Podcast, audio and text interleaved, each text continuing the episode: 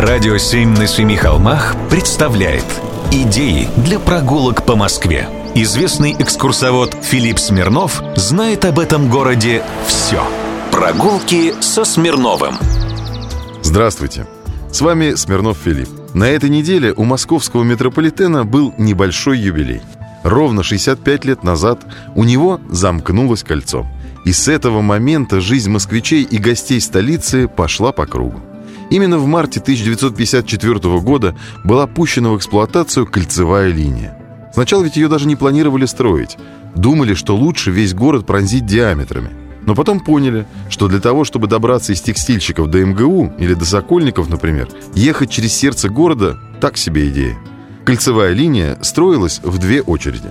И так получилось, что 12-й станцией стала станция Киевская. Она же и замкнула кольцо. Непосредственно перед ней построили депо на Красной Пресне. Оно там до сих пор, и вот в нем есть очень редкий трофейный вагон.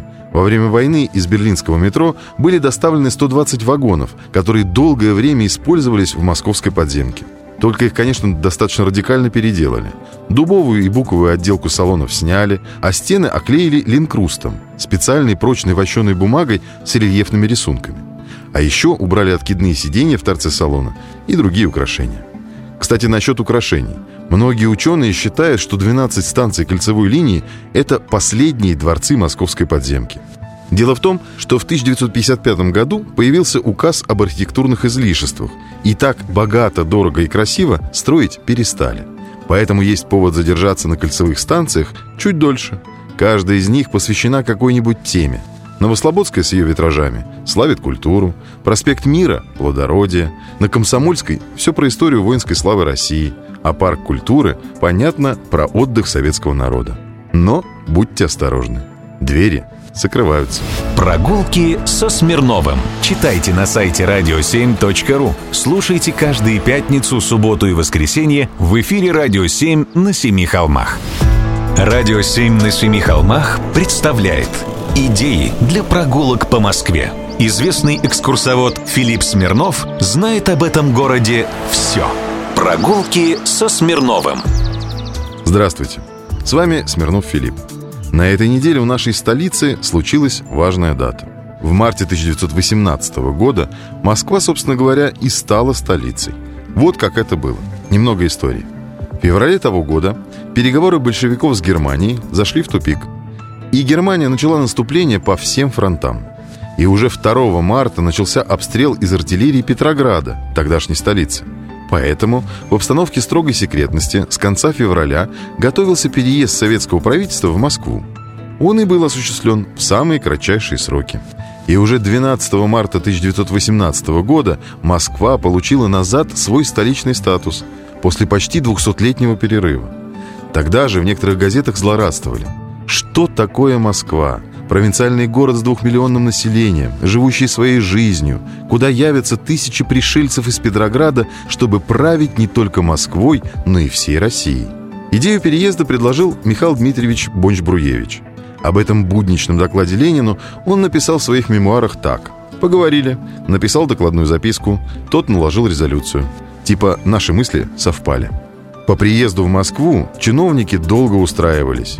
Например, военный совет, тогдашний аналог Министерства обороны, заседал в штабном вагоне, в поезде, который стоял на подъездных путях Белорусского вокзала. А потом и вовсе уехал в Муром. Товарищ Владимир Ильич Ленин жил с семьей и приближенными лицами в гостинице «Националь». Ютился в трехкомнатных люксах. Для любопытных сообщу, что вождь занимал два номера – 105 и 107. А вот сильно пострадавший во время боев 17 года Кремль еще только готовили для размещения в нем советского правительства. И впереди была очень долгая работа над городом с целью приспособить его к новой жизни. Построили новые здания, изменили существующие улицы, проложили новые. Уже к 1923 году Москву было не узнать. Как сказали бы урбанисты, удобный европейский город – наша столица. Прогулки со Смирновым. Читайте на сайте radio7.ru. Слушайте каждые пятницу, субботу и воскресенье в эфире «Радио 7» на Семи холмах. «Радио 7» на Семи холмах представляет Идеи для прогулок по Москве. Известный экскурсовод Филипп Смирнов знает об этом городе все. Прогулки со Смирновым. Здравствуйте. С вами Смирнов Филипп. Сегодня приглашаю прогуляться на пруды. Самые известные в Москве – чистые и патриаршие. Очень часто их между собой путают. Так я распутаю. Когда-то в Москве было такое место – Козье болото. Местность эта была бандитская, многие не рисковали сюда и носа совать, а поблизости находились городские хозяйства, которые занимались разведением коз. Отсюда и название «Козье болото». Шерсть и молоко к царскому двору поставляли. Чтобы облагородить местность и криминальный элемент отсюда удалить, решено было построить тут резиденцию патриарха. Звали его Гермоген.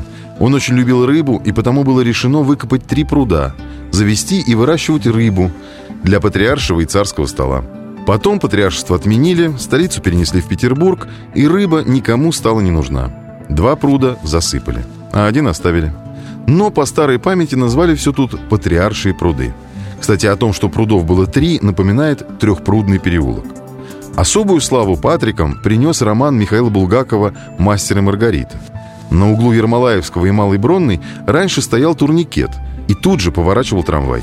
Именно об этот турникет Аннушка разбила бутыль с маслом. А путаница произошла в том числе как раз из-за этого. Аннушкой называют трамвай А, который ходит вдоль чистых прудов. Патриаршие пруды очень любил Лев Толстой. Он приводил сюда своих дочерей и учил их здесь кататься на бесплатном катке. Летом тут устраивали катание на лодках. Посредине пруда жили две пары лебедей, которые были весьма откормленные. А еще в сети можно найти кадры патриаршего пруда без воды. Некоторое время назад пруд чистили и углубляли, а также укрепляли дно. Выглядело все это очень странно. Было это, кажется, в 2002 году. И я видел это своими глазами. Прогулки со Смирновым. Читайте на сайте radio7.ru. Слушайте каждые пятницу, субботу и воскресенье в эфире «Радио 7» на Семи холмах.